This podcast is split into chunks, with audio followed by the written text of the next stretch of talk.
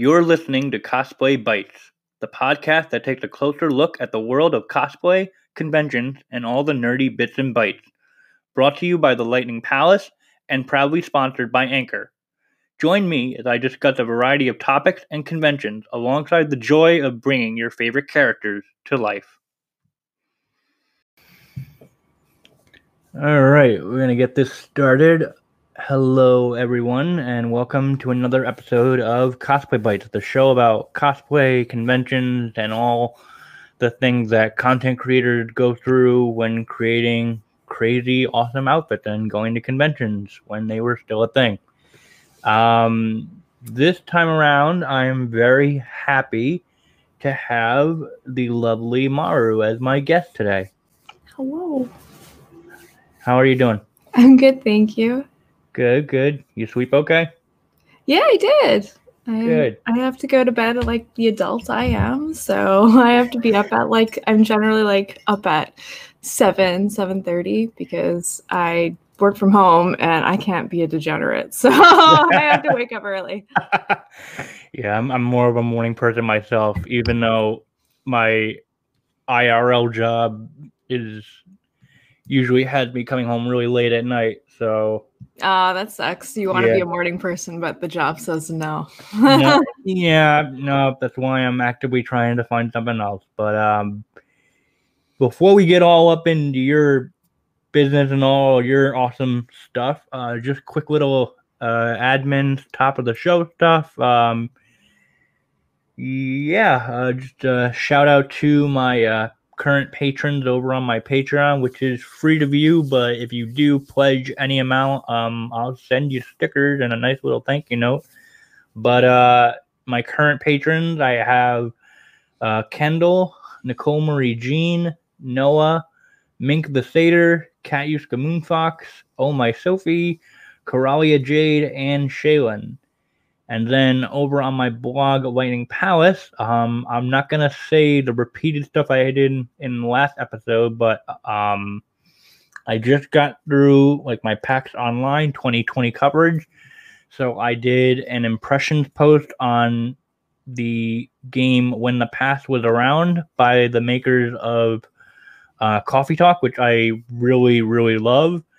And I've also got features on uh, Starner Cosplay Supergirl, a showcase on Christy Che's um, Paya from Breath of the Wild, and an upcoming post on uh, Callisto Cosplay's really cool looking Nightwing gender bend.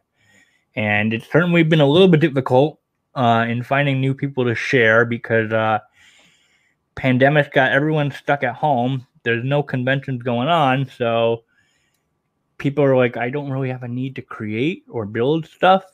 That is, unless you're like Maru, who um, and we're actually going to touch on it a little bit um, because you just actually just recently was able to make the jump to become a full time content creator, so to speak.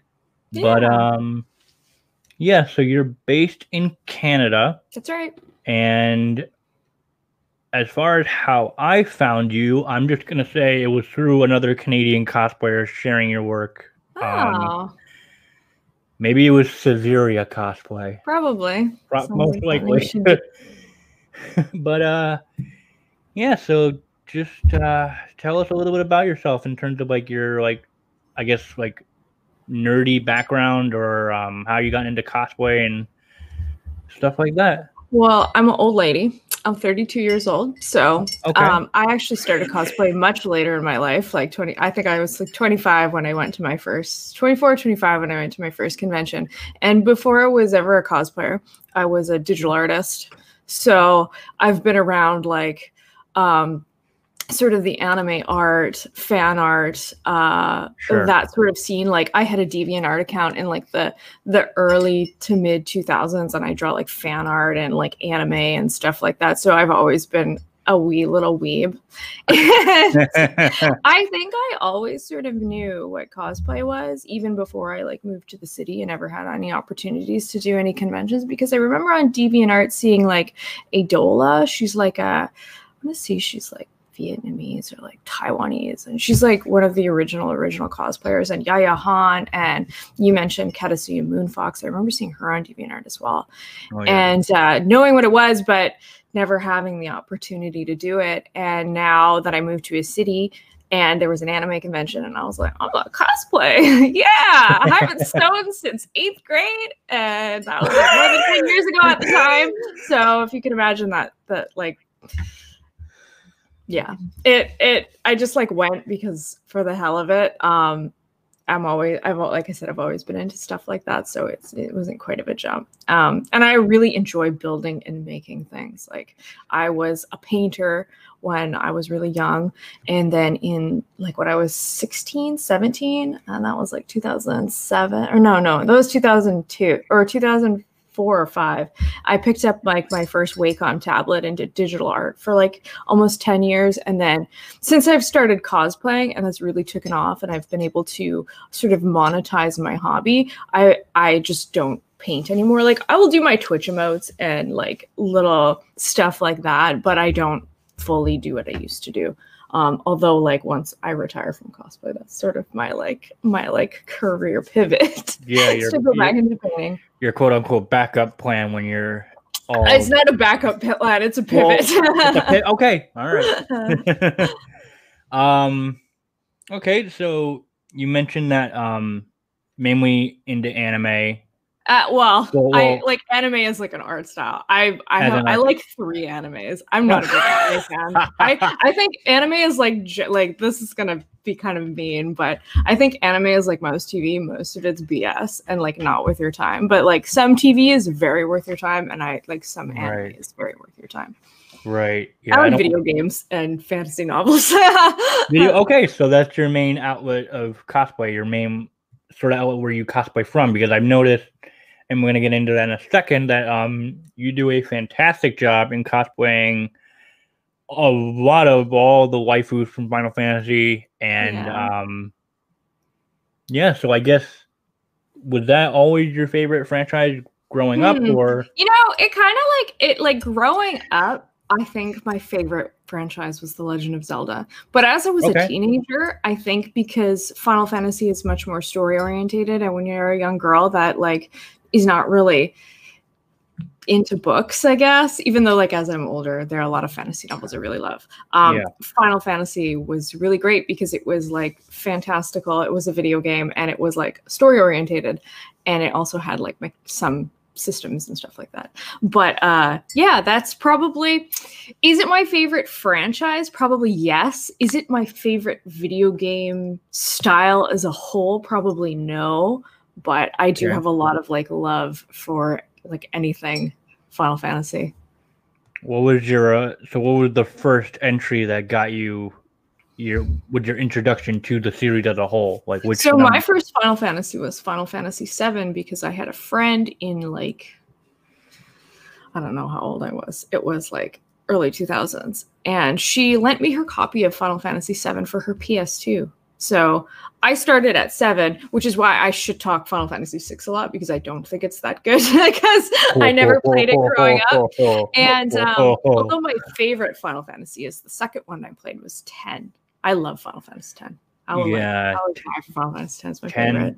10, 10 is my favorite simply because on top of like all the locations and the story and the characters, but it's also that like it's the first one that I played, so like first game syndrome. Like, oh, that's yeah. there's favorite. a lot of people. They're like, "What? So is that your favorite?" I was like, "No, man, it's ten. I'm like, yeah. I'm trying to be objective, and I love Final Fantasy Seven. It's probably my second or third favorite, but ten is just. I just love the the battle system. Yeah, it like actually oh, feels 10. like your actions matter, and you have to think before you gotta think. Yeah, play instead of like Zerg things, like I feel like in the other more sort of ATB orientated ones are.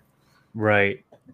Um yeah, 10's my favorite. Um, I, I want to say 15, maybe second or third. Like no, no good. No. Oh, I don't like 15. I think I think 15 was like too many cooks in the kitchen, too much development time. Nobody could settle on anything. The, the 15 is like a beautiful world and like wonderful characters, but that's it. The story is like very incomplete. The music is not my boy Nobuo or my boy Hazu- Hamauzu. it's like the same person that did Kingdom Hearts, and like she's Yeah, yeah. pretty good. She But good, yeah. I find it that nothing stands out and nothing like, although like Somnus is a very pretty song, nothing really stands out. But I mean, I love those bros to death. I just like it just wasn't fun to play. And Right. like I think if it's a video game, that should be its first sort of priority. It has to be fun and interesting to play. Because if it's not, like, what's the point? Watch a movie, read a book. Exactly. Yeah. Um. I Yeah. don't Then I, then I too many people for liking that game. But uh, can you like it? Yes. Is it good? Uh, I don't know. We could up to interpretation. Um. So I guess have you played Seven's remake? Absolutely. I played. I did one run, and then I did a hard mode run. Okay. What did you think of the game overall? Ten out of ten, masterpiece. Yeah. I It- I think agree. the- yeah. I think the developers really, really, really understand what makes the game good and why people love the game. And I think they just put so much love and so much respect for the source material. And I think the combat in the gameplay is is like A plus. oh it's like god. it's like they fixed everything that was wrong about Final Fantasy 15 and Yeah. for Final Fantasy 7 remake. It's yeah. probably my favorite um it's one of my favorite sort of 3D actiony games. I love how I love how it's sort of tactical where you can sort of pause and think, but it's also tests your like reaction time. And when you do a regular run, it's like you don't have to really pay attention of bad shit to stand out of. But when you do a hard mode run, you have to pay attention to that a lot more, and it's a little more punishing if you're not um, paying attention to what the boss is doing. Yeah. So Exactly. for me, I like stuff like that. That's that's funny because I actually I had a friend over a couple days ago and she wanted to see what the game was about because I I raved to her about it. So I was like, it's like oh I'm at max level. Let's try hard mode. I get to the scorpion tunnel, get my ass whooped because I forgot that hard mode shuts off items, and I didn't have a cure material equipped. It's like, oh I'm fucked. well, well, it doesn't only shut off items; it makes you unable to regenerate MP. So you don't Oh. have you have to a be a little more conservative with your uh, the way you spend your mat you, you spend your MP and b you can't use items. Um, to be honest, like besides the MP and item thing, I think the bosses are better tuned in hard mode. Like they feel more fun. Like you, f- it's Oh, feel yeah. more risk reward, right? It's a Oh, little more challenging. It feels better when you beat a boss. Except Yeah. when you beat Rufus, you're like, "Fuck this guy, I hate him." I'm just gonna be Yeah. the cheesiest p- person. I'm like, got her damn wrong. Spam uh Cloud's best limit break. I'm like, get out of here, Rufus. I hate Yeah. Rufus. To me, Yeah. Hell House easy. Hell House hard, but not hard. Rufus actually hard. Right.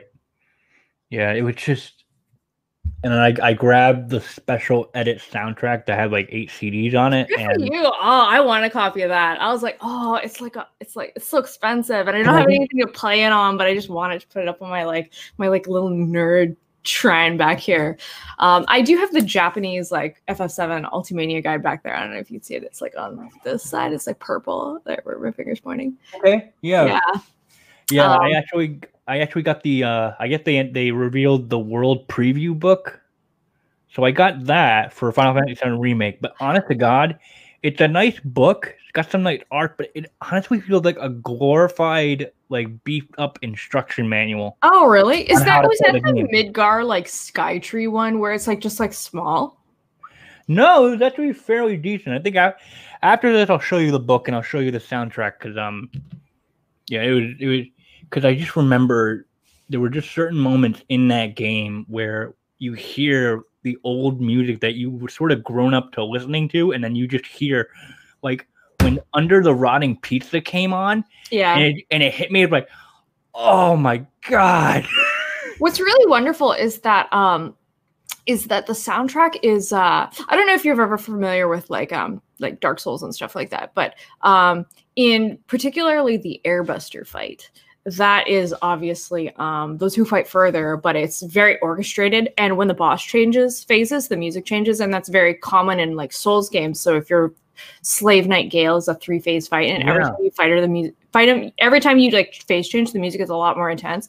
And it's one of the things that um i think the exception is probably like dancing mad because it's a progressive rock song and therefore like as the it's it's like a 24 minute song. So the um, composer is able to sort of have sort of a long form boss fight. And when the boss fight changes the music is sort of designed to like loop differently at a certain point. And final fantasy 7 remake does that a lot. Yeah, dynamic music changes. They they heightened that especially like they actually shared an example of like in, in the first the bombing mission run where you know you have the same music in the Mako reactor and then it just picks it up a bit at the second battle, yep, yep. yeah, battle and then it Yep. just goes right back down. And It's like, oh my god. Yeah.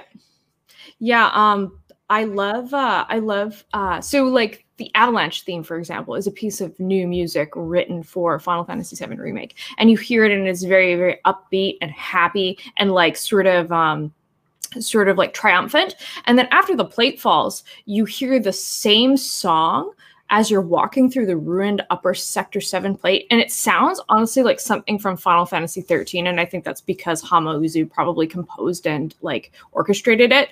And it just sounds so sad. And for the longest time you can't figure out why does this song sound really particularly sad? And it's because it's sort of it's the it's the avalanche theme but it's played at like a different um it's played like more like sad and like lonely and you know solemnly i guess solemn is probably the word right. and it just kind of hits a little different It does.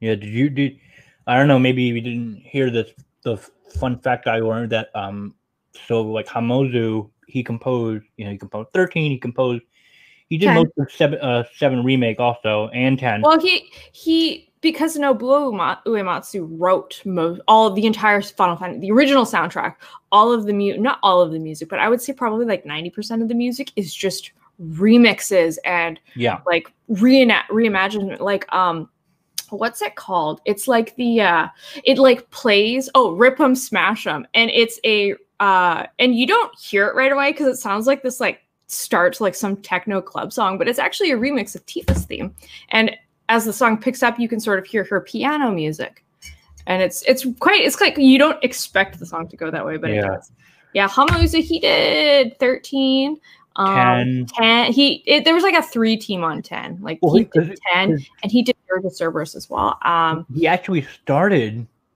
as one of the original choir members for One Winged Angel. wow that's pretty based that's pretty cool Yeah, yeah. So it's just very funny to see that evolution from being Yeah, part of one of the most like- iconic. he has a very certain style like i think i feel like he likes the strings he's always putting violins and stuff in his Thirteen music is a great example of that. Holy yeah. 13 has a wonderful soundtrack i like final fantasy 13 i'll i'll I die did- on hill for I that did, game I did too. It was good. yeah Like the first outing of a new generation of consoles, it was good. I uh And then 13-2 story was a goddamn mess. It was too much time travel, and I didn't bother. with, but the combat was fun. yeah the lot of- gameplay is what i really like about Oh yeah, and then and then I did not bother with Lightning Return because I tried the demo and the gameplay did not hook me, and I was like, Yeah, I have a copy of it. I've never picked it up. And it's because I have so many I have so much stuff to do. so I have to like "How much?" really really prioritize what video games I play. Some people are telling me, what did they what did they say? It's it's like Breath of the Wild but waifu. I was like, what Breath of the Weeb? And they're like, you should play it. I'm like, I don't I was like, give me one reason why I should drop like near FF14 World of Warcraft Classic to play this game. Like, I need like a couple good reasons. and they couldn't give me any, so it's not worth my time. "Oh boy." You said Zelda was one of your other favorite franchises. Which, uh, what would your quote unquote baby's first Zelda? What would your which one got you into the series? so my favorite Zelda is The Legend of Zelda: Ocarina of Time, and I would be willing to argue that that is the best Legend of Zelda. Although, like, there's Link to the Past fanboys that, um, that like my boyfriend, he's a big Link to the Past fanboy. So I'm like, Okay. Ocarina of Time better. I'm like, no, it's not. I love Ocarina of Time. That was my favorite. Breath of the Wild or Wind Waker is probably my second favorite. Um, Wind Waker was my first Zelda, therefore Yeah. my favorite. That's a good. That's a good first Zelda. My uh, a friend of mine, uh, she's a lot younger than me. She's like, my first was Skyward Sword. I was like, oh, you poor child. she's like, that game's good. I'm like, no, it isn't. it's good, re- but it's like I remember though, because like, I got. The controls make it I got turned. I got turned off from the entire Zelda series because I thought it was too complicated. Because I got it when I was young, and I got my first console, my with the Game Boy Color, and with it I got Pokemon Blue and Link's Awakening. Oh, I tried Link's Awakening. I didn't know what the fuck I was doing. So I was like, this game's too hard. Screw it. And then I was just turned off from Zelda ever since. The um the 2D Until I Zeldas and the 3D Zeldas are different. And yeah. um I don't know if you knew this, but Capcom actually does the Game Boy Zeldas. So like Link's Awakening and Oracle of Ages is Ages Ages and Seasons are Capcom Oracle. games. Yeah, I knew they did the Oracle one. I did not know they did Link's Awakening. Huh. Yep. Interesting. Did you play the Switch remaster of Link's Awakening? It's very, very cute and adorable. If you really liked Wind Waker style, you should like pick it up and give it a try. I really enjoyed it. It's not very hard. It's you know, especially if you're older now. When you're a kid, everything's hard, and you're older. You're like, I can't believe I thought this stuff was hard. Maybe, maybe one of these days. I got I got games I gotta play through. Like I just I just actually picked up because I watched a streamer YouTuber play through um, a little bit of um, Hades, the newest game from Supergiant Games, and I was just I don't know that developer. they've done stuff like uh, Bastion, oh, okay, okay, yeah, yeah, okay. yeah, and I, and everyone was just raving about it. And I was just watching her play through Hades, and I was like, oh, this is actually pretty interesting, but I'm not sure if I would enjoy the game. Is So it to- um, is it like Diablo, like that sort of isometric top-down dungeon crawler game? Yeah, roguelike kind of yeah. So I wanted to see if I could try one of their other games, see if I would actually like it. And they actually just shared, I guess for a little while, that they had like an 80% off Steam sale on their past games. So I was able to get Transistor on my Switch for free. And I just cool. started playing it now, and it's actually really interesting. I love the sci-fi kind of like Bioshock esque art style. Right on. with. Yeah, I have a friend. I had a friend try and sell me on those games. I was like, I don't even like Diablo. I'm like, Diablo is like dark and moody and dark. I'm like, you can't sell me on like, if you can't sell me on Diablo, how do you expect to sell me on something like this? okay, I don't like so those games. I don't find them fun. I don't like. I don't like how they play. you don't like the Diablo games, or no? You know, I I played Diablo one, I played Diablo two. I even played Diablo three, and other than the aesthetic and the world and the and the Tristram guitar, that is that's like I'm just not a big Diablo fan. right? I don't I don't find them interesting. I'm like I get bored, even though I love the aesthetic. So you said you mentioned you were playing through. You got like Final Fantasy 14 on your current log. You got World of Warcraft Classic. So maybe you would just have you like played the expansions and then you just reverted back to Classic, or you never? I've been playing WoW since Burning Crusade. Okay. I have over 365 days clocked in on my Undead Rogue. I played a lot of World of Warcraft. And that's hours played, not days played. I wasted a year of my entire life in Azeroth. I played a lot of WoW. I Okay. I don't BFA. No desire to play it.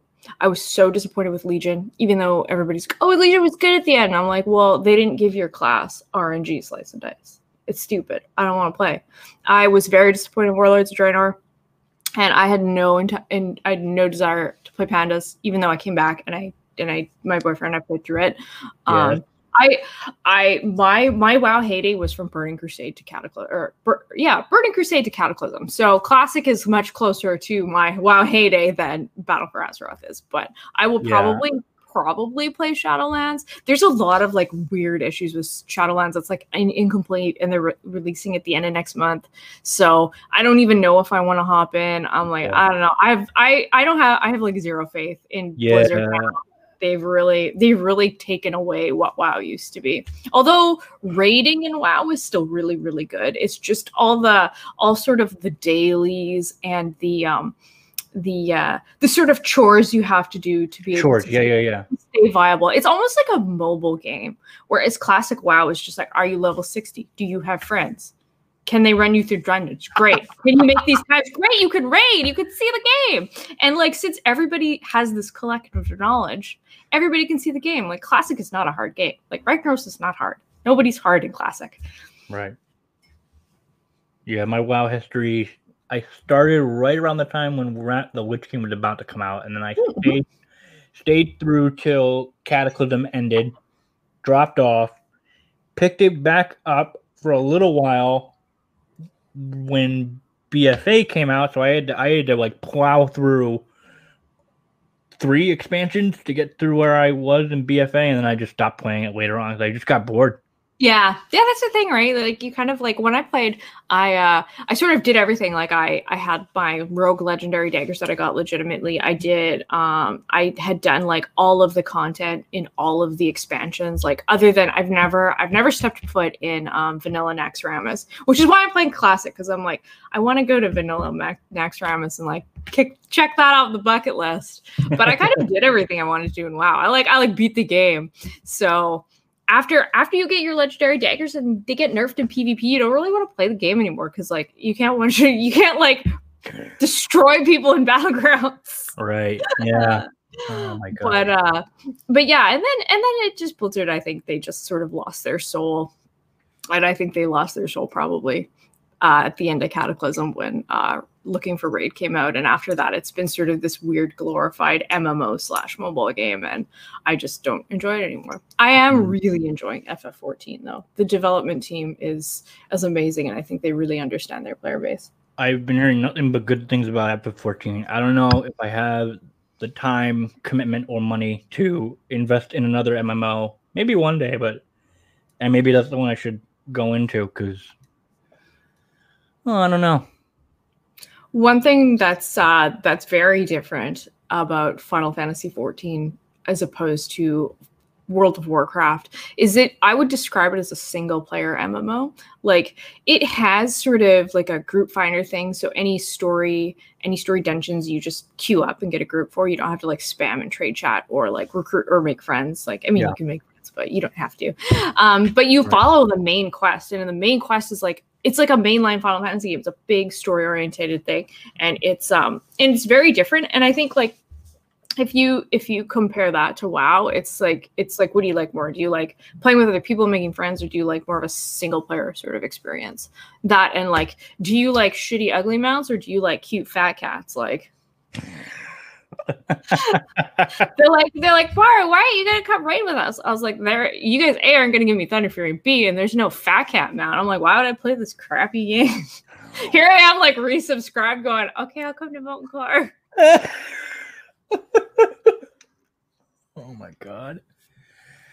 So stepping away from your distaste in the current state of WoW, uh, uh, so you made the jump to content creation full time. Um, so you have, I know you got an OnlyFans, and you also have, have a Patreon, correct? That's so you got those two streams of income. So well, I have I, I have more than that, more streams of income than that. more but than yeah, you get you well, and your Twitch streams also. more than that. More than- okay, all right. uh, but so like between because OnlyFans has seen like a drastic rise in usage for like cosplayer, lewd models, content creators, and whatnot. Um, with you using both of those platforms, like Patreon and OnlyFans, do you kind of have a preference, or Well, the way I do it is I actually have I have Gumroad, I have Patreon, I have OnlyFans, I have Twitch.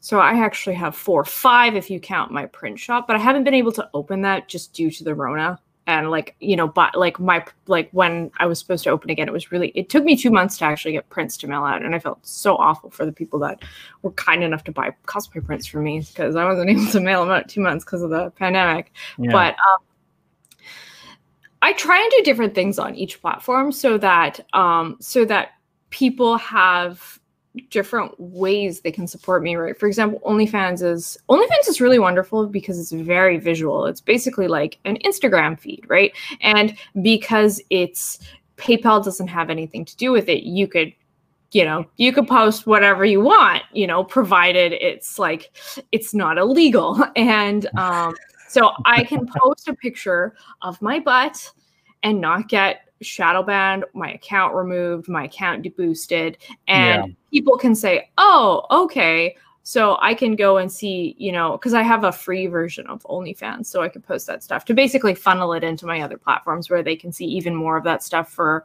for a fee right? but uh yeah onlyfans is like a it's like a sexy instagram patreon is like all hd photo sets and like cosplay photo shoots. Like last night, I went and shot my Malin cosplay. So all the stuff from that will be on Patreon. Gumroad is just like old sets. So if you miss a month on Patreon, you're like, oh damn, I didn't have any money, but I really want wanted that photo set. I'm gonna go buy it on Gumroad. And then Twitch is just I just play video games and people come hang out with me. And if they so choose, they can sub or donate. They don't have to though. Like I'm Yeah. I'm just like more than happy to like hang out on my Twitch stream and chat with people who regularly frequent my social medias. And I think they appreciate it too. Another thing is like with the pandemic, like people, you know, there's a lot of places in, especially the United States, that have completely locked down. Like people are really disencouraged to leave their house. And it really sucks because you you can't go see your friends. And like if you're stuck inside yeah. all the time, you could just go hang out on Twitch and somebody will hang out with you. And it's like some sort of social socialness, right? Because like if you're alone Exactly. all the time, that's not good.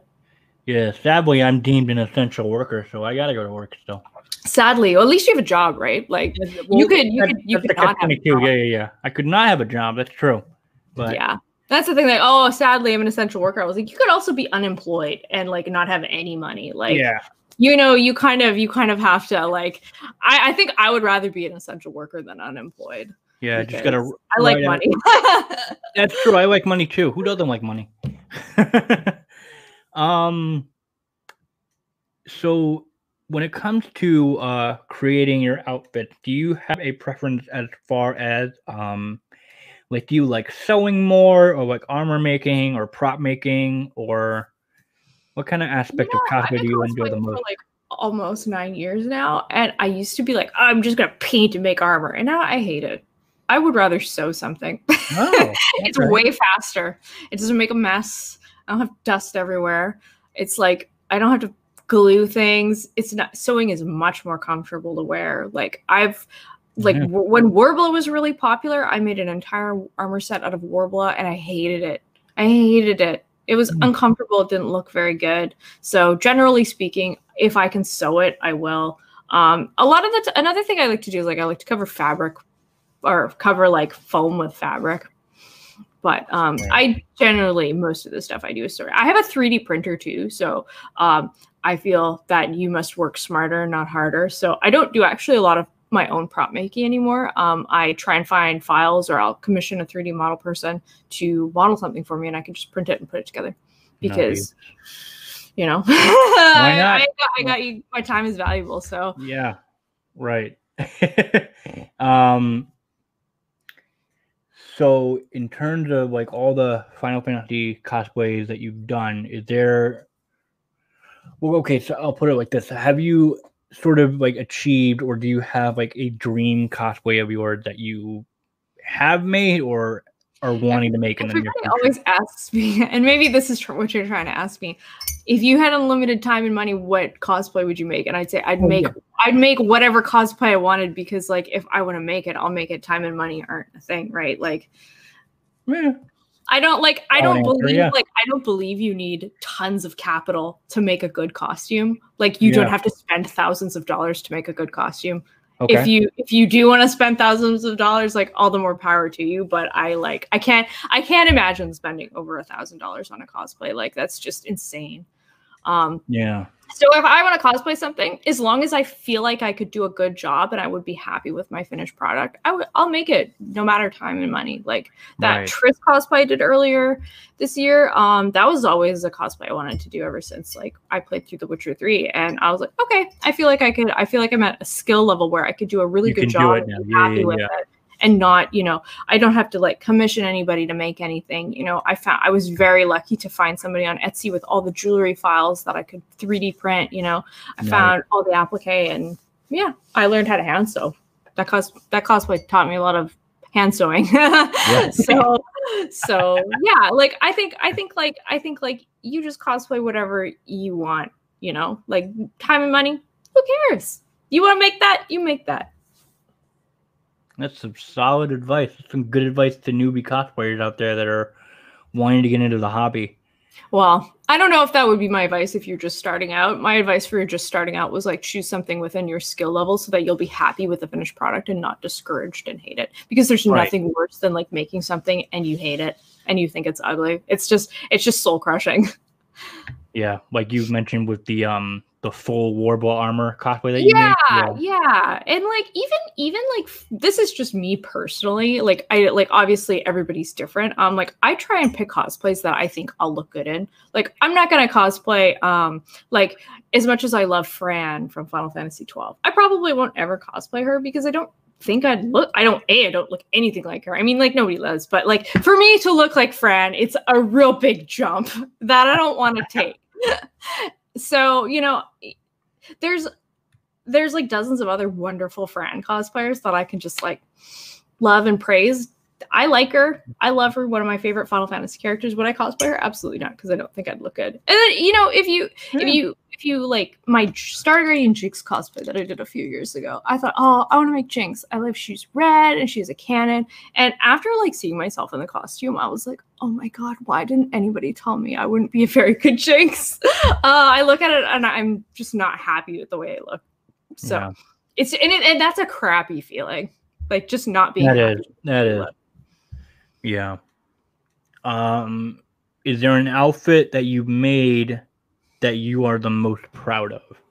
Like at this point in time. Oh, easily my uh Triss cosplay from Yeah? The Witcher Three.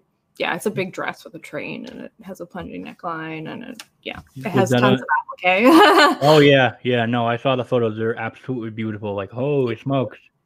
Um, was that also the most difficult cosplay to make, or was Hmm. there is there another? Well, well, difficulty it like changes all the time, right? Like I generally try not to pick projects that I'm going to find really difficult. I tend Right. to pick things where it's like, well, what are, what are the components of this Triss cosplay? So a, I have to be able to pattern, like make a decent pattern. I have to be able to sew. I have to be able to um, do applique and glue stuff. I have to be able to braid, and I have to be able to um, like 3D print and paint. Um, so none of those things were very difficult. They just take a lot of time. Like I think I spent a week, and this was before I went full time. I spent a week just gluing appliques on the that Triss cosplay. It took me a week. It probably took me like maybe eight to ten hours to glue everything on. And now if I look back on it, I probably should have sewed it on because it's a lot more secure. But um, c'est la vie. You, you, like next time, next time you do applique, you sew it on. You don't glue it. Um, there's some advice for you. Don't don't glue your applique on unless like you absolutely have to. So Right. hand sew it on. You'll be happier with it. oh man. I guess like I guess like another difficult cosplay. Like I talk about, I did a giant Bloodfang armor in entirely Worbla. That was difficult. I had never worked. I'd worked with Worbla once before, and I thought, oh, this is easy, and it wasn't easy, and it looked awful, and I hate it. I don't have the costume anymore. I checked it, and my, ver- and my boyfriend was like, "Why are you checking Bloodfang?" And I was like, "I hate it. It's uncomfortable to wear. I'm never gonna wear it. It's heavy. It's ugly. It's bulky." Yeah, I've got a few cosplays that I haven't worn. I've only worn like once or twice, and I don't feel like I want to put in the work to touch it up and wear it again. So Yeah, that's the thing, right? After you wear it, often you'll have to touch stuff up. Yeah, because I think uh, that's something I would have to do with like my Aquaman armor, because all the paint chipping away from the Yeah. foam, and then my Wolf O'Donnell Gijinka from Star Fox. Um, it's fine, but it's like there were parts of it that just didn't work out on my end. Like I tried to, like I tried to make claws, but like the glove that I had, like long rubber glove, they didn't really stick on. The chest plate I had to put over my head. It was a pain in the ass to put on and off. Yeah. So it's unfortunate because I I had bought like a lot of stuff or I was definitely more proud of the uh his rifle that I made. I had a mod like a Nerf gun Oh, that's cool. with with model clay. But um no, I think my for me my most proud prop would have to be um the Way to Dawn keyblade that Riku has um which I um I carved it completely out of wood Oh, cool. and painted it out. Um, yeah, that's still. I got it hanging up in my little living area of my apartment. So Oh, that's awesome. yeah, Oh yeah. Right on. and then I have I have his Braveheart keyblade from the third game, but uh, I don't know. It's unfortunate 'cause, like I wanted to cosplay as his his third game's outfit, and I had bought it mostly, but um, we I, I did a photo shoot with a fellow cosplayer who I whose work I adored um, at New York Comic Con. But um, oh my god! So we're walking outside um, of the convention center for New York Comic Con, like going throughout some parts to shoot in, and I was in an elevated area, like on like a ledge or something, and I didn't watch my step, and I took a hard fall. Oh no! Sorry. And- the pants were done. They were like, Ah, they were like scraped up and ripped, and it was just like I was just looking at it and like because also I I misread the sizing when I bought it off of eBay. yeah, so they were- they were too- will get you. Yeah, and it's like they were too big, so I had to borrow one of my relatives' um belts to wrap around my waist to hold it up. But then it was just like the pants had a giant hole in them, and it's like, ah, you know what, screw it.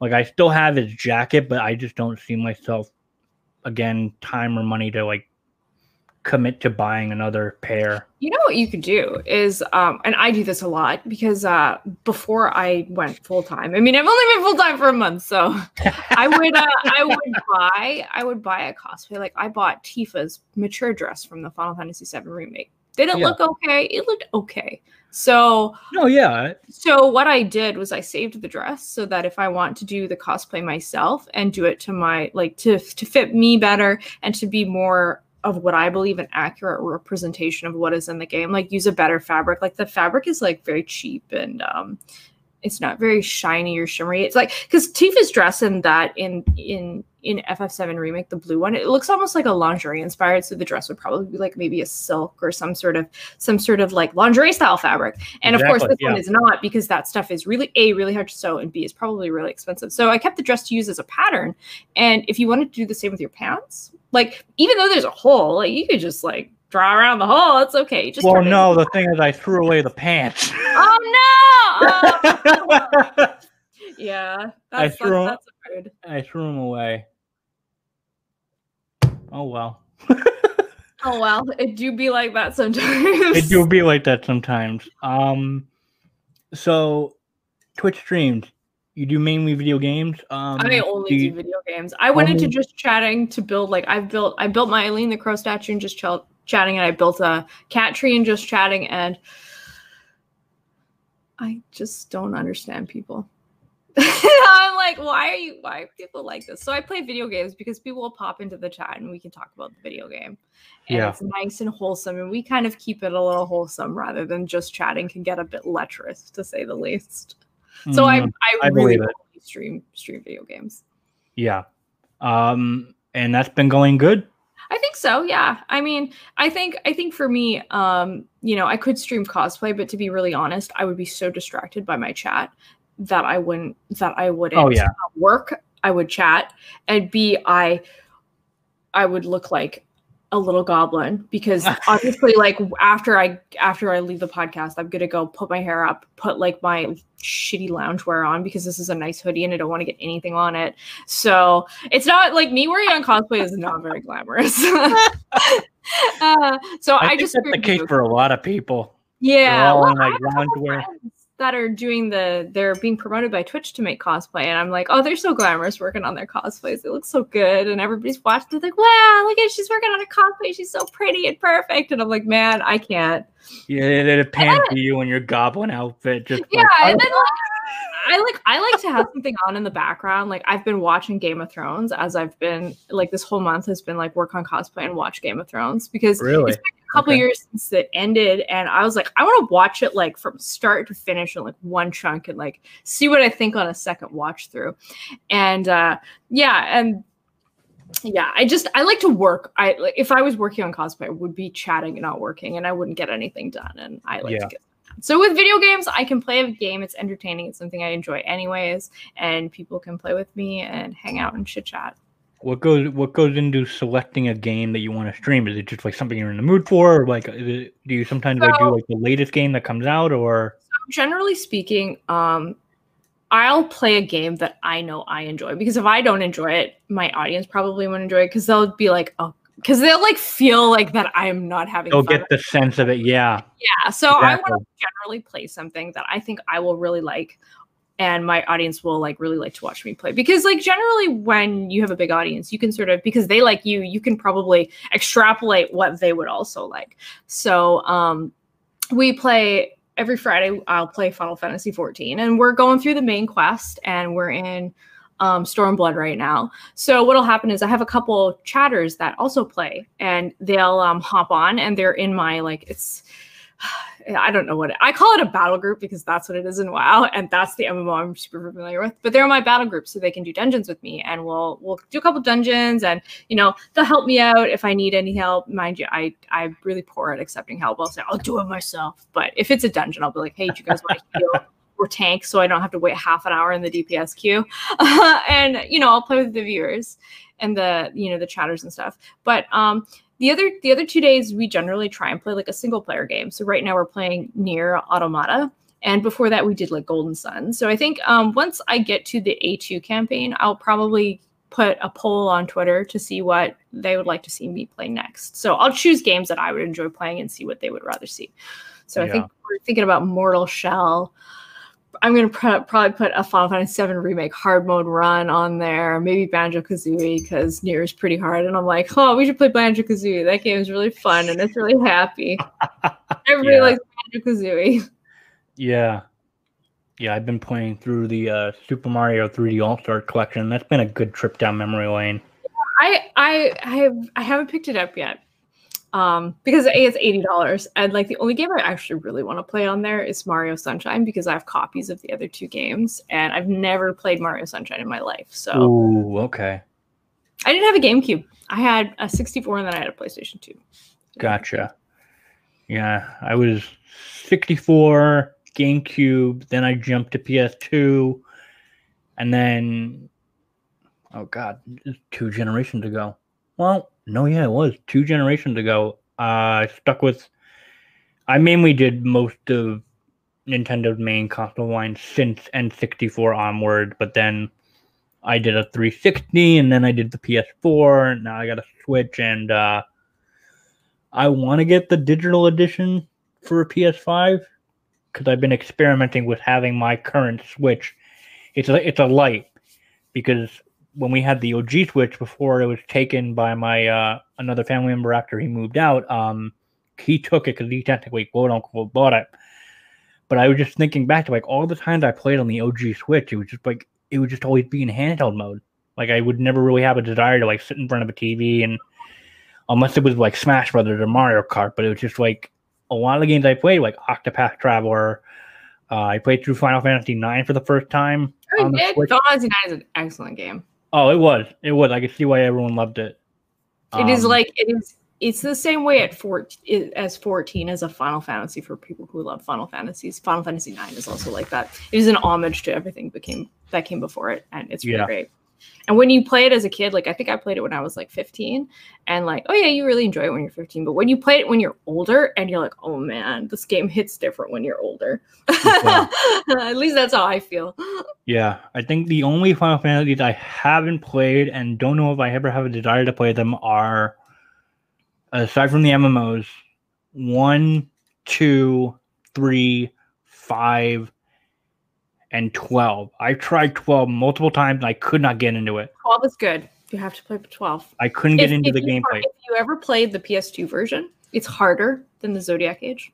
So if difficult, because that game was hard. That game was hard. I always I find it hard. So Zodiac Age is much easier. I always got stuck on like I think the first boss that counted as a summon. Oh, Obelius. Yeah, that's what I always got stuck on. And Have you the, ever played Final Fantasy Tactics? No. You should play that one too. Okay. That's like that's like a that's like a game. Like I don't care what games you like. That is a game everybody needs to play. It's like if if you um if you like sort of it's very Game of Thronesy now that I think about it. It is really good. But I definitely recommend like of of those games you listed that are worth your time, Final Fantasy 12 is definitely worth your time. One of these days I'll try to get it back in.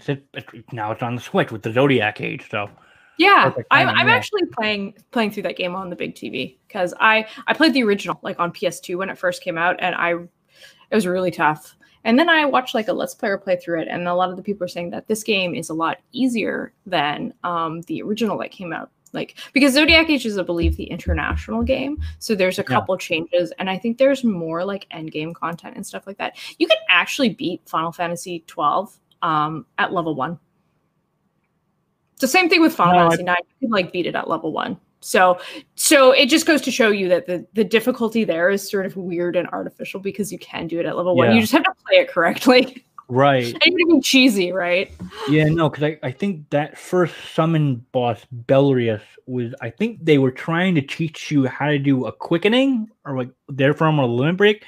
I didn't know what the fuck I was doing. There was no Ah, there was no button prompt. There was I was online, most of the instruction manual, like I couldn't figure it out. So I was just like I tried it twice. I got stuck in the same spot. I was like, ah, screw this. yeah, do you know Final Fantasy 12 in Famitsu is rated one of the I think it's the only Final Fantasy with a 40 out of 40 rating. On Famitsu?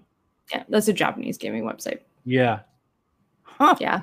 I think I to me to me like I did like a tier a Final Fantasy tier ranking ranking list on my birthday stream a couple months ago and I rated it as A tier. I wanted to give it B tier but people were or no no I wanted I gave it A tier but people were like saying it was S tier and I was like it stands in Final Fantasy X Shadow it can't be S tier. It's like regardless of whether the game is is is like better or worse it's like you have to sort of it's like Final Fantasy 8 will always be in FF7 Shadow even though I love Final Fantasy 8. I would die for Squall. he wouldn't die for me because he'd because he's like that, but I would He die for him. because he doesn't care. He don't care. He's aloof. I, kind of, I kind of, I get it though. like I, I could be a little bit aloof too. Eight was interesting because I played it through the PSP, and I can understand people's gripes about it. Um, I had I had one of those weirdly, just like classic like setup where I didn't realize that the final boss was just like a segment of like four fights back to back, And you that play was- Final Fantasy and you didn't know that? That's like, that's like, that's part Well, of the no, no. formula, man. I know, I know. I don't know why I didn't think about that, but it's just like I was on the verge of dying. I was on the last form, and I guess she had this move where she was like wiping out everyone, like removing them from the party completely.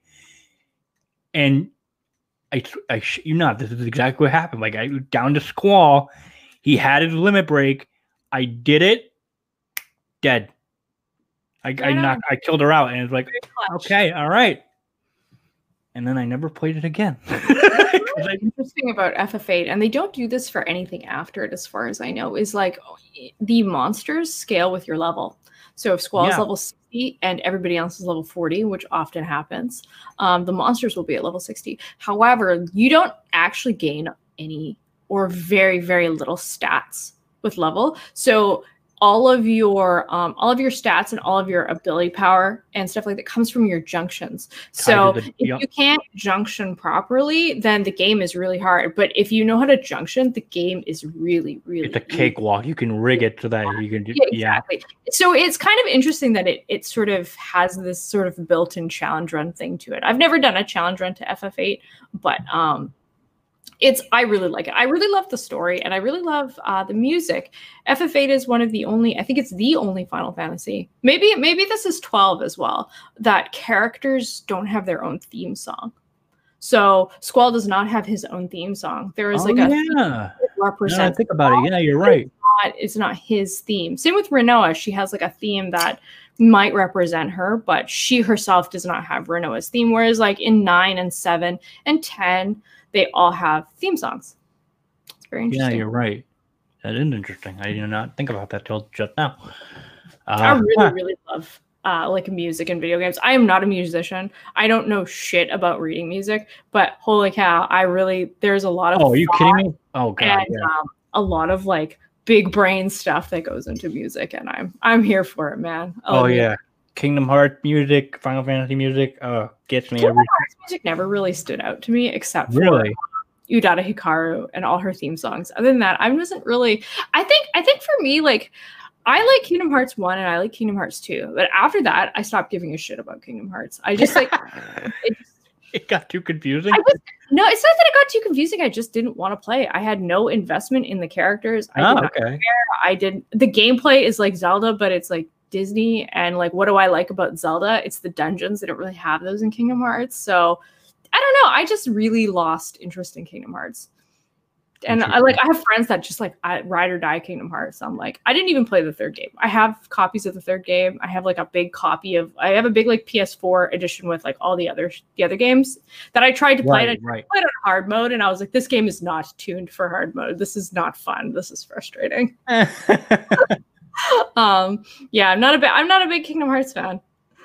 I'm not. I know the characters and I and like and all that, but I'm like as for like the as for like where the story of the game is right now, I have no idea. Oh, okay, well, here's another interesting question that I just thought of. Um, your thoughts on the trailer that dropped for Final Fantasy 16? So Yoshi P is directing that game. Yoshi P is the, the developer, the guy that saved Final Fantasy 14 from being complete garbage. He took the game from like an under 50% rating Yeah. and throughout its like last three expansions has brought it up to like a 90% rating. This guy is doing Final Fantasy 16. I have all the faith in the world that it will be awesome. It a it looks dark and you know yeah, it does. I Oh, love no. my I love my like dark sort of low fantasy. It's going to be M rated, so hell yeah, hell yeah for M rating, and um, it's going to have like a 3D action sort of combat system because the guy that was behind I think Devil May Cry 5's combat is is helping with that. I heard so- that Square Enix poached the guy after he left Capcom and, and bought him on. Like, oh, yeah, okay. yeah, good for them. Smart move. Um, Yeah. Devil May Cry, I've never played it. People have been telling me to play it, and I probably will play it at some point. But it's 3D action combat and it's fun. So um, I think that fun is super important in games, and I I, th- I have all the faith in the world that'll be really really good. Yeah, I mean, I could I can instantly tell from watching the trailer that um like people had noted afterward that oh like one of the guys the main guy that was behind FF14 because I could instantly tell from like the facial animation and just how it looked overall. The character designs, right? They're very they're they're they're very much the designs in the MMO. The other thing is Soken, who does the music in FF14. He's awesome. He's really good. And he's Yeah. also doing the music. Like you don't notice it right away, but the minute the, the music starts to pick up in the temp and the choir hits, you're like, oh, this is Soken. I can tell by his choirs. It's him. yeah, Yeah. I think it'll be really good. I'm looking forward to it. Looking forward to learning more in- info about it. Yeah, It's nice that they're going back to sort of like a, medieval, like Medieval. classical fantasy because like 13 and like uh, 14 and 15 and FF7 remake have been modern and it, it's really nice. Not 14. of like how Did I yeah, 14? I meant I meant 15 FF7 remake and uh sort of like how nine was a, how nine was the return to form when it came out. That's right. When we were bombarded with six, seven, and eight Eight. That's right. being all modernish. Yeah. yeah. Yeah, I uh I I like I think that's really cool. And I was saying like before the trailer even dropped, I was saying to my boyfriend, I was like, I bet you it's gonna be like a return to something more like Final Fantasy IX. I mean, obviously it's not because Final Fantasy IX has this very like lighthearted, kitschy look that is very that is very reminiscent of like Final Fantasies like one to six, where they're they're they're kind of kitschy and cute and sort of cheesy. Um this obviously doesn't have any of that. It's just the the fantasy setting. Yeah. Yeah, I can't wait. Very interesting to see how the summons will be play a role in know, they were really front and center, and that's really unusual. Like, well, it's unless unless it's like Final Fantasy X. I always thought they were most front and center in Final Fantasy X.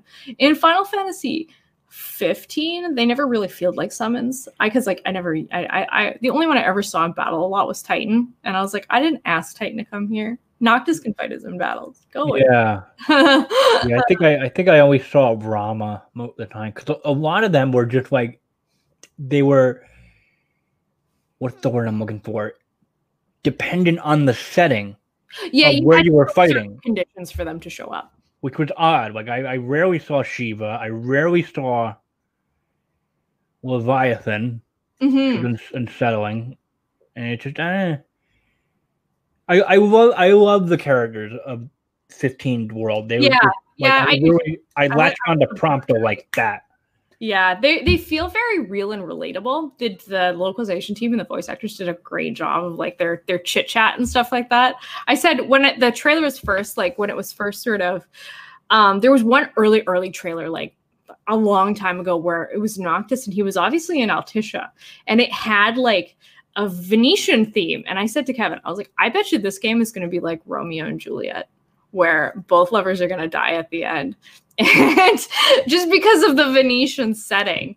And uh, when when I when I actually played the game, I was like, I can't believe I was right. Holy shit! I'm like, I'm like, you can't re or it was like you can't like reinvent the classics, right?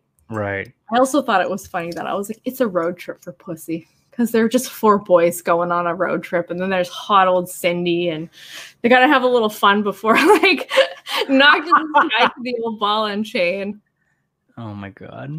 Yeah, that was my those are my Final Fantasy. I would I would die for Aranea though. Yeah, she's pretty cool. Yeah. I like dragoons. I played dragoon in FF14, so dragoons are cool. I think my favorite dragoon is probably Fang. Aranea is okay. She ain't got nothing on Fang though. Yeah. Fang Dra- dra- dragons are my favorite just because of the whole dragon motif. Because Kain's my favorite. Well, the dragoon, I believe, was like a cavalry thing. So it, it's like a military thing. It's not really a dragon thing. Final Fantasy just Well, well, with the dragon motif, like like with the helmets and whatnot. oh, oh yeah, the, the Kain. Yeah, yeah. yeah. I mean, Kain is like, is he the first dragoon? I actually don't think so. I think the one I don't think so. There was one. There was one in two, two. Yeah. or maybe not Ooh. two, maybe three, because two had like a cast of characters and three had job classes. Anyways, I could be wrong, but yeah, Kain. You actually in FF14 you get Kate, you get armor. Like your first set of like level 50 dragoon armor is just like Kain's, and Oh even like the character God. artwork is the Kane pose from the FF4 logo. Oh yeah. Oh my god.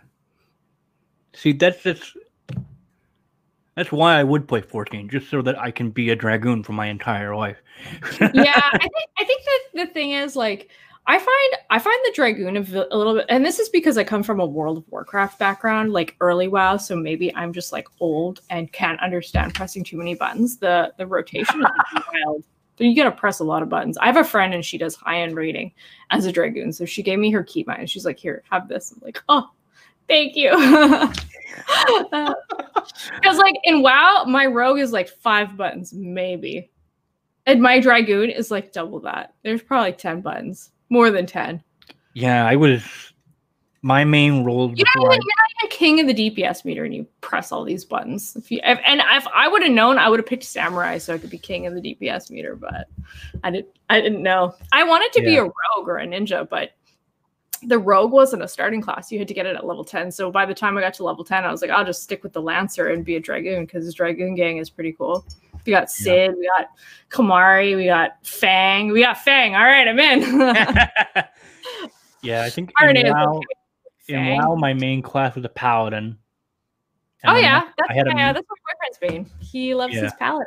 Yeah, um, mage was my second main, and then when I got back into it and I had to church through like all the expansions, um, I eventually, I, I mean, I did make a demon hunter. For a Yeah. bit. that was fun. But then, yeah, it's just like I got bored.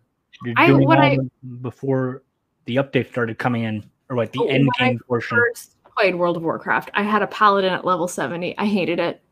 I was stuck Really? healing. I was so bored. Um, at the beginning of Wrath, I played a mage. I was so bored. And then I played a rogue and I was like, oh, this is actually fun. this is actually fun. I found I found mages and paladins as like a paladin healer and a mage range DPS. I found both to be very boring. So Right. that could be just like my experience. I also played a prot pally, but I didn't really like tanking. I didn't like you can't win at the Yeah. DPS tank generally if you're playing with good people. And I didn't like the positioning and stuff. And I think I was just not a very good player, but then I got better and I was like, I'm gonna be a rogue. Yeah, like I played all the other roles. I earned my privilege to play like the melee DPS class that you know you don't get a lot of them in raids. It's a special raid Yeah. spot. Special people. yeah. Way back when I first started, I actually was a hunter, and then I stopped because I didn't understand DPS at the time, or like I didn't understand how to like improve my DPS, or, like rotation and whatnot. So I just abandoned my hunter. I tried a warlock, abandoned him. Tried shaman, abandoned. What else did I try? Tried a death knight. I abandoned it. Oh, really? Death Knight's like a plate rogue. I remember how overpowered they were at the beginning of Wrath. I like didn't level my rogue. I like leveled a Death Knight, and there were so many that like I didn't have a raid spot. So they're like, oh, you have to level another character. I was like, shit. So how is cosplay up in Canada like compared to the US? Like in terms of like, because I know I know you have a like you have your group of cosplay friends that you hang out with or talk with every now and then. So how I guess how is the hobby like over there compared to what it is over here? So the thing you have to remember about Canada, Canada, the entire population of Canada is less than the entire population of California. So there's not there's not a lot of people in Canada. And right. um so finding finding cosplayers like there's really two places. There's Toronto and there's Vancouver. And I'm in Vancouver. So there's just not there's just not a lot of people. And the thing with Vancouver, I think that the general scene is a lot younger. Like I'm 32, so and I think the average cosplay in Vancouver is probably their 20s, maybe like like from like 18 to like 22.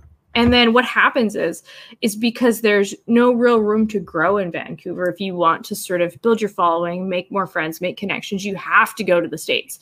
And if that's your goal and you never meet those goals, you're probably not going to keep cosplaying, right? You're probably going to, you know, do it for a few years and then realize, "Oh, I'm not getting anywhere with this. I, you know, I'm not I'm like depending on your goals as a person, right? Like I would think that most people who do it probably want to to attain some level of notoriety, and to do that, you need to sort of network and go go work with other people, and it's really hard to do that here because we don't have the people. So, um, right. I have a very small group of friends, and I even find with them like I love them dearly, but with the pandemic, they're just like a a one of the one is like so busy with school and stuff like that. She like but she doesn't have time to breathe, so she's not really making cosplay, and other people just don't motivated, you know, because there's no conventions. Like I like my no. motivation.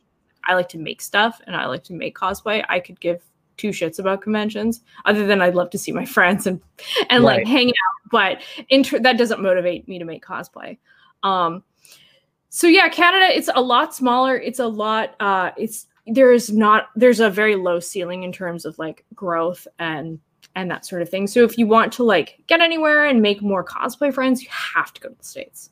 Right. So and you guys just party way harder than we do. American conventions are way better than Canadian ones.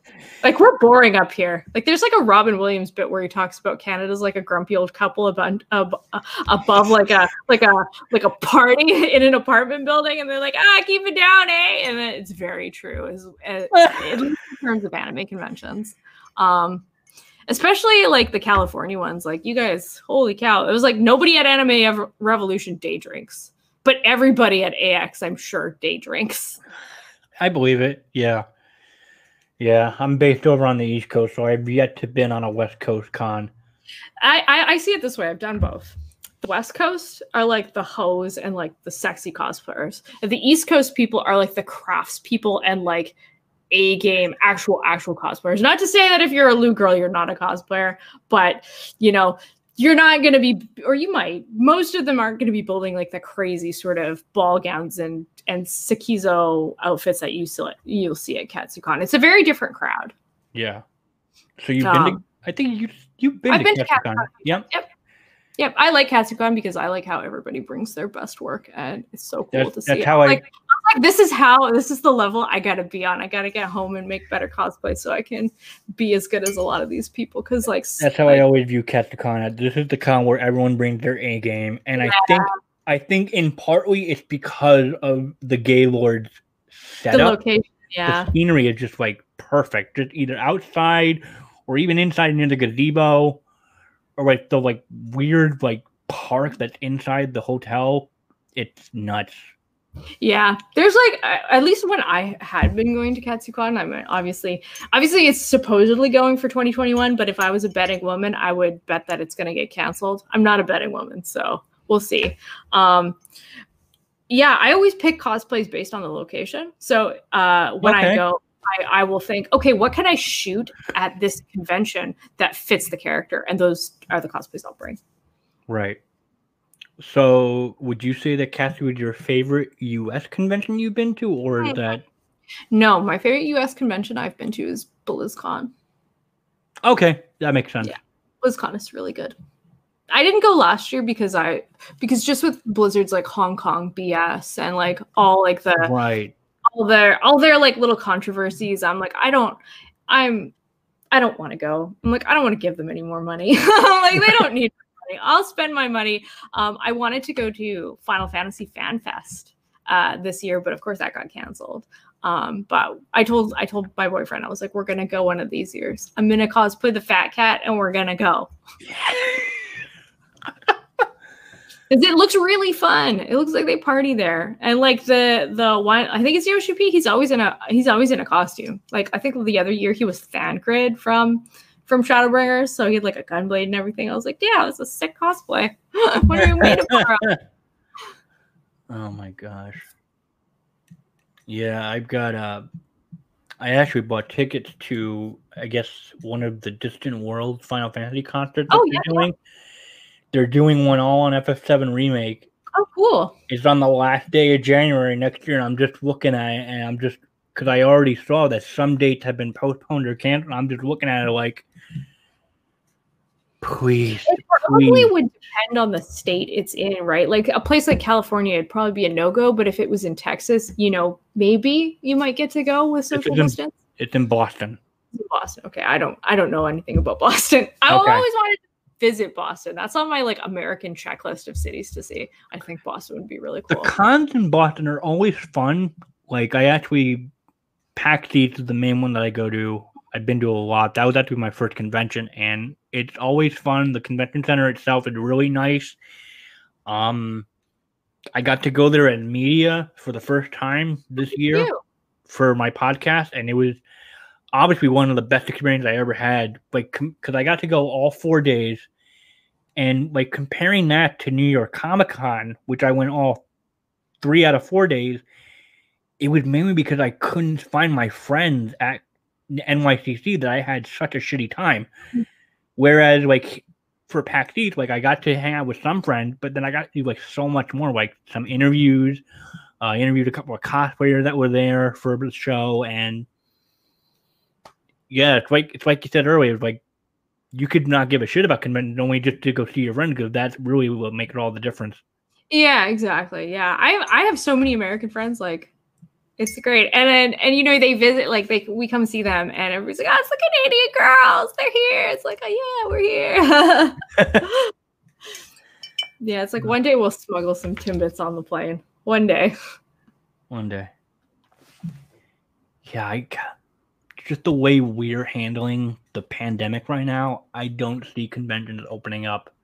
Next yeah, year. like I said, it, it like because American politics are just all of, like I get ads to vote, okay, and I'm not even American, Yeah. and I'm like, why am I seeing this crap? I'm like, I'm like, I don't care. I'm Canadian. I just Um, so it would depend. Like from what I'm seeing, it's state by state. So some states are a little more uh, totalitarian about it. We'll say, and other states are like, eh. like I think I feel like Texas is very chill. Like they're mostly back to normal, and then like some places like California are still locked down. At least where I am, um, it's pretty much open. There's like mandatory masks everywhere. I mean, like Sure. obviously if you're outside on the road and you're walking, you don't have to wear a mask. But if you're in a mall, uh, all our transit is mask mandatory, and tons of tons of stores are mask mandatory. And I think our bars and stuff and stuff aren't allowed to serve alcohol past 10 p.m. because all the young people were getting a little too litty and spiking our faces. So they're like, no more fun. We gotta close the bars, boys.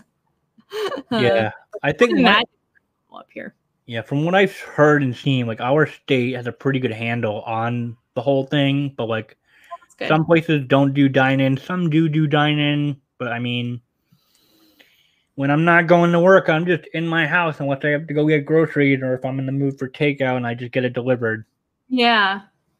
Yeah, I don't know. I can't I can I like I like to wear a mask and like to go outside. I'm like it's like it's like the thing I've noticed about being in the house for like a month working from home is like going outside and just even going to get a coffee from Starbucks is like so good for your brain because you're talking to an actual person. You're not just like Oh yeah. watching like people kill each other on Game of Thrones. Like that's not like doing that all the time is not good for your brain. Constantly watching the same YouTube videos over and over because they still make me laugh and they still make me the whole world on fire. Yeah. That's what I've been doing. That's good. And then occasional phone calls with friends. That that helps a lot. Yeah. Yeah, I think that's why streaming has been so good for me and I've been so consistent with it because like it's a fun social interaction because like I've barely been able to see my friends. Yeah. Uh and like Canadian Thanksgiving is in two weeks, and they're thinking that they're not gonna they're gonna say, hey, there's no more than six people in a household together, and those are your six crew." So my my parents don't live in the city. Like they live up in the boonies of northern British Columbia. So I was just there in September. So I'm not probably going to go back until Christmas. So we always go to Kevin's parents for Thanksgiving. Kevin's my boyfriend, and um, I his parents are older, and like all they're fed is like like the the news. And if the news says you can only have six people over, they might not want to do Thanksgiving, which is I think is super sad. Yeah. So what can you do though? I said I'd make Thanksgiving. right. Yeah, I have no idea what my family's plans are. This is a whole, whole mess of drama that I don't want to get into. Oh my god. On that note, uh, let me take a little peek here. Unless there's anything else you want to talk about or mention as far as like cosplay or like being a content creator or like advice you want to give. Unless you got questions for me. no, I I'm just looking at my little list of things I wrote down as far as like research was concerned. Um, yeah, your own OnlyFans taking off. You're doing well with your Patreon. You got all your sets on Gumroad. I love seeing your outfits and your work. Uh, your Quistis photos, spicy and not spicy, they're really good. Oh, thank you. Really good. And uh, yeah, I guess we could wrap it up here. Um, just sure. thank you so much for taking the time to do this with me. And if, yeah, if, if uh, hopefully our paths will cross and we'll get to meet in real life when conventions are a thing again. Um, I definitely want to hit up Katsucon again one of these days. Um, if they want to follow your work, Mara, where do they go? So you can follow me on Instagram at Mara Wins. You can follow me on Twitter at Mara Wins. You could check out my Twitch stream at Mara Wins. It's easy. It's all the same. you don't have to. You could find one. You can find the other. I'm pretty good at linking stuff back. So right. Even if you just find me on one, you can find me on the other. all right. And you guys can follow me on um, Lightning Palace blog on Instagram, the Cosplay Bites Facebook page, um, and then listen to the show on your favorite podcasting platform. And with that, I hope you guys enjoyed this episode and getting to learn a little bit more about Maru and watching us fangirl over Final Fantasy. And uh, yeah, just stay tuned for the next episode, and we'll talk to you guys soon. Bye. Thank you for listening to today's episode. If you enjoyed it, please feel free to leave a review and feedback. You can also support the show through Anchor's listener support or on my Patreon, patreon.com slash lightningpalace. For more cosplay news and coverage, visit the Lightning Palace on Blogspot and follow Lightning Palace on Twitter and Instagram. See you all next time.